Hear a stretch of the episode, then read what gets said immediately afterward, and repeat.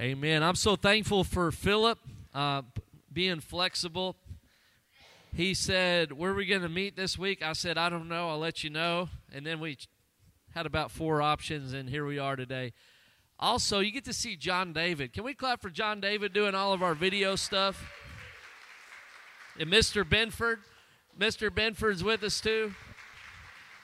Usually, usually JD gets stuck up there in the uh, the crow's nest in the sanctuary, but here today he's front and center. He can't fall asleep on us today. All right. Now he he. that's right. He he he. And if you don't tune in to all the videos that uh, that we're putting out, I know uh, he meets with Mark uh, every week. Mark has a good video that's on there, has some great testimonies. Um, last week's video, uh, the message John David led, uh, was great. There's a testimony at the front of that if you go back and watch it about our his school ministry. And so I encourage you to to uh, keep up with those things um, and uh, check out the, the, the message from last week. Uh, John David's was on. Um, uh, parenting. It was a good, uh, just the family. So you could check that out uh, on our website. If you do not get text messages, um, and I'm going to pick on my friend Troy, all right? I'm not picking on Trina, all right? I'm not going to mess with Trina, but I'll mess with Troy. Troy came today. He didn't know we had a pipe burst. Um, and so Troy needs today, I'm going to turn his phone number into Amanda. If you didn't get a text message about the work days and whatnot, Amanda uh, does, let's clap for Amanda too, all right? She does a good job. She, she sends out updates. You're going to want to get those updates uh, in the coming weeks about the work days, but also just about the, the, the changes maybe in times or locations of the different ministries. So if you haven't got those, it means that maybe you're not on the list or we have the wrong number. Uh, maybe you blocked our phone number, so so you can, you can figure that out. Uh, let me just tell you as as we get to the message this morning, um, we have insurance uh, on the on our buildings and properties. Um, I don't know if it's good or bad insurance. All right, it's insurance. We'll find out as as we go. Um, but there there was a great cleanup effort that took place. I'm thankful. I am thankful for my dad. Uh, when we were number 91 on the list, is that right, Philip? Uh, I, we were able to call um, uh, my dad and a couple of his uh, crews to come in and help get the, the, the water out of here. And, and, I'm thankful for him stepping in and helping us with that. Um, but if you would like to give to uh, getting our building back up, there's been some folks that have asked about that. You could do that online. Uh, we also have our offering box, or you can mail it to the church. And so uh, we will uh, get everything back going. Um, we we have a future planning committee that has been working the last year or so on a, like a five and ten year plan uh, to to uh, uh, kind of update some of our facilities already. And so here we are with that kind of uh, with an opportunity to to to talk about that. So in about two weeks, in fact, two weeks from today, let's just let's just plan on this as a church family having a meeting. Okay, so. T- I don't know if what we're going to talk about in two weeks, but we'll give you an update two weeks from today, kind of where we are on the, the, the refurbishing of, of our, our uh, burst pipes. Okay, can we agree with that? All right, two, everybody hear that as an announcement. In two weeks, we'll have an update after the, the morning service. Okay, I had to say that to, just so if there's something we need to uh, formally uh, talk about, we can do that at that time. Um, so prayer for our church. I appreciate it. And uh, uh, if you have a Bible, uh, Matthew chapter 4 this morning, Matthew chapter 4 is what we're going to look at. I had a few ideas about what to share, and, um, and I'll, i have to start with confession. Uh, confession of this um, my family and I, um, during this cold spell, we were in Florida. All right. So that's my confession this morning. We had a, yeah, some of you are like, oh, we're getting rid of this guy today, right? I, we were in record breaking temperatures in Texas. My family, we had a trip planned to Florida to go to Disney World. We went to Florida to Disney World and we missed whatever y'all went through. I heard it was cold, all right? We came back as, as it was still cold when we came back. Um, but we we were so thankful for that, and I'm just going to say I, I'm I'm sorry that I missed out on joining you in the cold, but our family was really blessed this last week. We had a we had a great trip, uh, and it was a lot of fun, and uh, made some great memories. Um, in on our trip, we got to do a bunch of different rides, and one of the rides that we did, if you've ever been to Disney World, they're all off of um, uh, Disney movies, is the uh, uh, Little Mermaid ride. All right, the Little Mermaid ride. You get in this little seashell and you go through this tunnel. If you've ever been there, and it has a bunch of computer animation and the, the fish are dancing and singing and you're, you're, you're kind of like oh this is pretty neat well you get to a place where the fish look real. The fish, I was, I was looking, I was like, man, it really looks like that's an aquarium back there. It really looks like those fish are real. And so the whole time, oh, I'm sorry, Finding Nemo. Okay, but it's fine. Finding Nemo, fish movie, one of those fish movies. The dancing fish and the singing fish, all right? It's, they're, all, they're, they're the same, kind of we get to the we get through this ride and I'm I'm just watching I'm thinking you know man this this is real they did a good job not only did it look real it looked like a real aquarium back there and so we get to the end of the ride and guess what it was a real aquarium that we had gone through. And I was amazed at that. I was like, wow, I didn't even know they had an aquarium here. And so we got to look at all the fish. And my kids love wildlife. They love the zoo, they love the animals and learning about them. Uh, Eli can tell you facts about all kinds of animals. Um, and so the aquarium was, was awesome for us to walk through. And they had turtles and dolphins, manatees, all kinds of fish and they were in different aquariums. So you had some that were small and some that were larger that you could you could walk that were you know as, as large as, as several uh, swimming pools put together. But they were aquariums. And so as i was thinking about the message today and as I'm, we're going to look at this text i want us to, to understand this.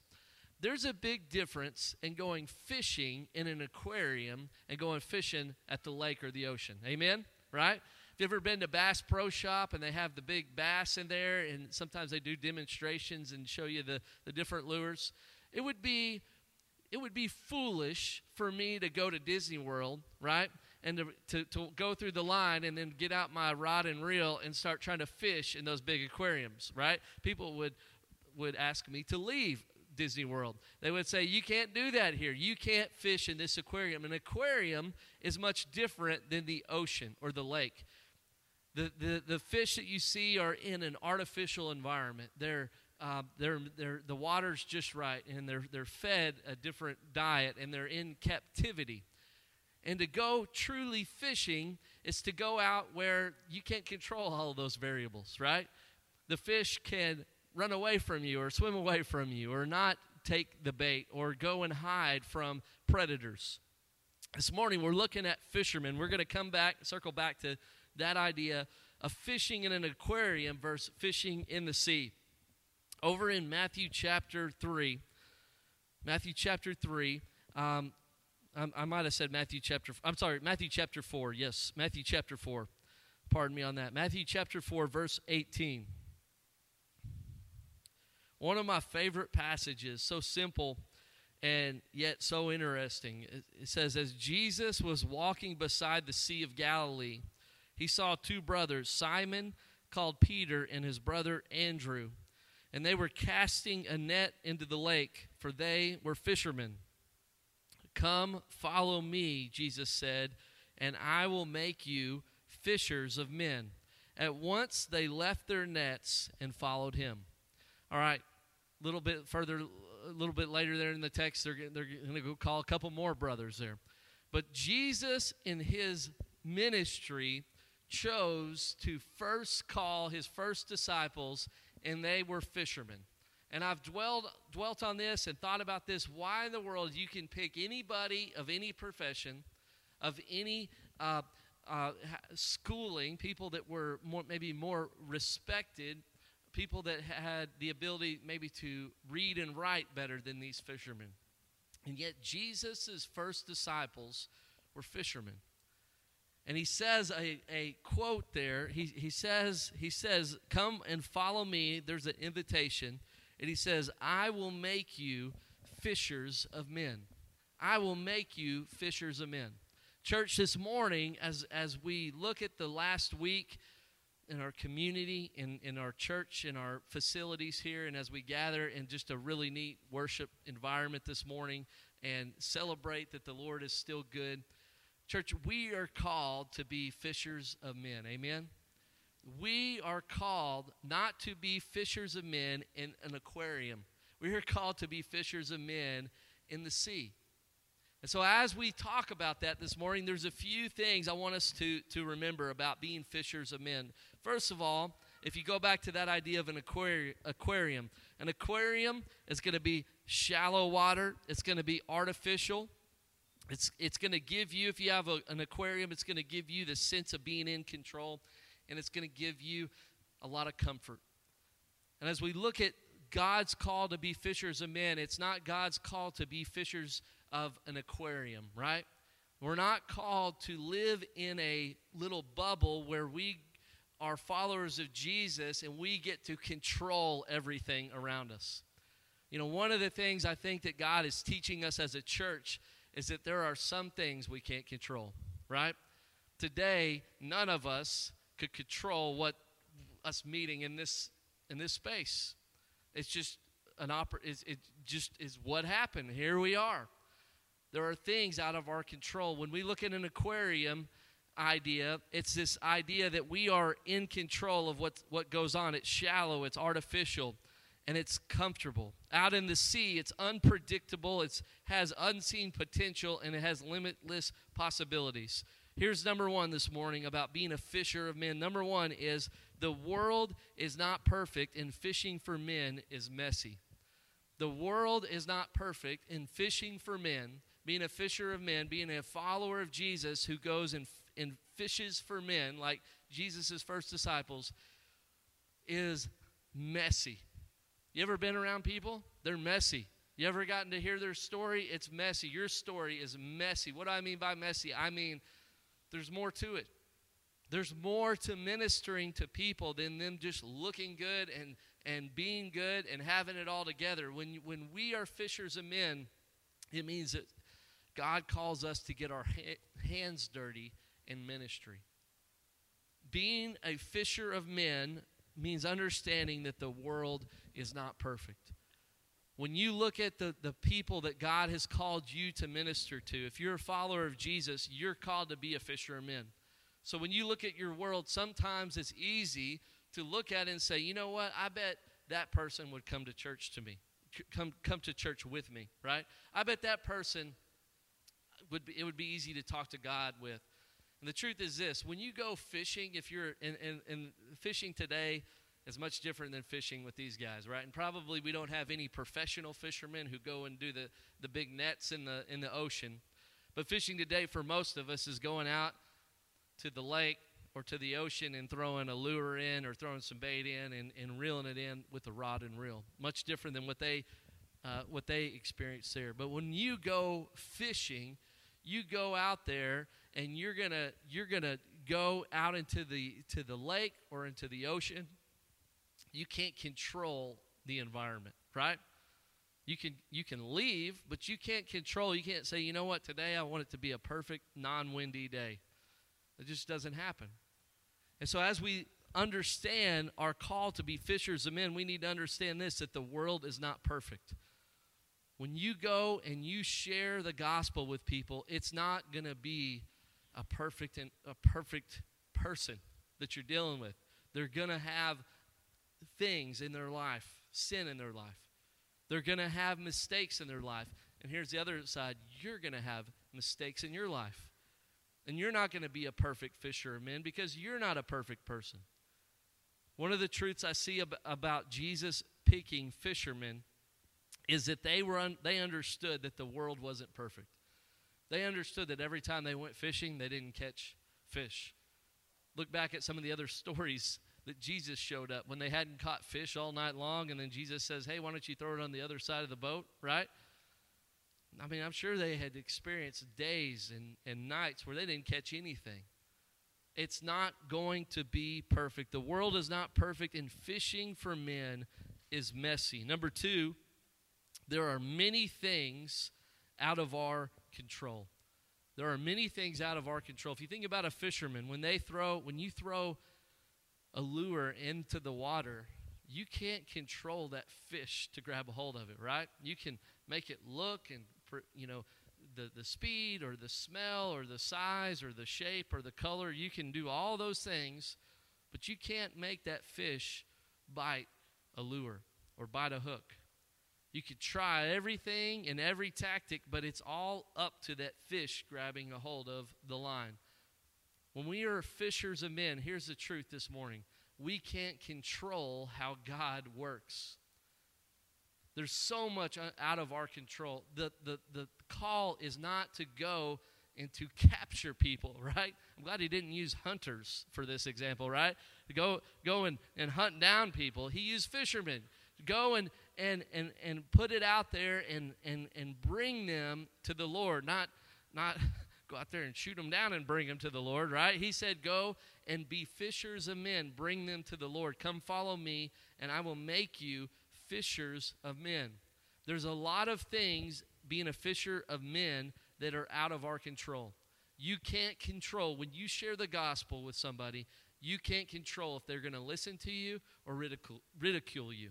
You can't control if they're going to turn their heart to Jesus today or if they're going to turn their heart away from Jesus for the next five or ten years. You can't control if they're if it, when you hand them a New Testament, if they're going to take that New Testament and throw it in the trash. There's so many things that you can't control. The only thing that you have is your obedience to when the Spirit leads you to be a fisher of men. In church this morning, my encouragement to you, my challenge to us is that we would understand this no matter what's going on, that's our job to be fishers of men. That's our job to present the gospel to people, to share the hope of Jesus with people. There's people all around us that, that need the hope of Jesus, and our job is to continually offer them the hope of Jesus, to continually be the light at our workplace, in our family, with our friends, with our neighbors. There are many things that are out of our control. The fishermen knew, knew that when they followed Jesus, and we need to know that today as we're fishers of men, as followers of Jesus. Number three is you never know, you never know what you're going to catch. You never know what you're going to catch. I remember uh, growing up doing a lot of fishing, and um, and I remember fishing with uh, with some friends one time, and and uh, uh my my friend threw out um, uh, his his line. We were catching just little bitty perch, sunfish, and the the uh, the dad said, "Well, there, that's all that's in there, just a bunch of perch." And I remember him reeling in a great big old catfish, right? Well, that wasn't just all that was in there. There was obviously gr- one great big old catfish. When you go fishing, you never know. That's I think that's kind of the thrill of fishing. You go fish and you never know. Maybe this is the day I'm going to catch the big one, right? That kind of keeps you going as a, as a fisherman. You never know what you're going to fish or what you're going to catch as a fisherman. As a fisher of man, of men, you never know. Church, we never know when the time is going to be right for somebody to respond to the gospel. We never know how, how God is going to even use a week like this where people have been without power, without water, without electricity, without um, all the, the, the, the, food, and, and maybe their job is shut down. You never know how God maybe even will use a time like this for somebody's life to be upended, for them to be ready to respond to the gospel of Jesus. We are called as a church, if we don't get anything right, we're called to be a people who are continually fishing for people. Jesus' call here to the disciples come and follow me, and I will make you fishers of men. If you've answered that call to follow Jesus, that means you've turned your life to Jesus in your life. You've come to a place where you said, I want the salvation that comes with Jesus. I'm going to be forgiven of my sin through Jesus, and I'm going to be a disciple of Jesus. If you've made that decision, you are called to be a fisher of men, not somebody back to the aquarium not somebody who gets an aquarium and just is comfortable with that. You can't you can't do that as a follower of Jesus. You can't control everything. You can't be in your comfortable house with your little aquarium and your little space of the world and you put the fish that you want to have in your aquarium and you call that fishing for men. That's not what we're called to be. We're called to go into a messy world to neighbors who maybe use a different vocabulary than we do, to people at our workplace who maybe ha- are against Christianity, to people in our family who years ago said they didn't want to have anything to do with God. And we're called to pray for those people and expect God to be turning their hearts to Jesus. How is it going to happen? Through the Spirit of God, it's going to happen. So this morning, as, as we close with this message, there's two things. One is if you've never made a, if you've never answered that call, you know, the, Jesus shows up to this boat and the actual fishermen, and that's their actual job, and and and he he says, "Hey, you you guys leave what you have, leave your job, and come follow me." If you've never answered that call to follow Jesus this morning, find me right here at the front. I want to share with you what it means to follow Jesus in a personal relationship. And the second part is if you are a follower of Jesus, how seriously are you taking your job of being a fisher of man? How, how do you approach the people in your life? How do you approach the relationships that you have? Maybe there's some people this morning as we as we leave this place there's some people on your heart that, that you start praying for. God, help me, help me share the gospel with that person this week somehow. You see, I don't have all the answers. I don't know the, the right words to say a lot of times, but I know this God will help you have the right words to share. God will help you present the gospel clearly to a friend or a relative or a neighbor. But you have to have the idea that, hey, that's my job as a fisher of man. Let me pray for us. Lord, this morning I pray there's somebody in here who's never answered that call to come and to follow you, that this morning they would respond by coming and just visiting with me as we close this service.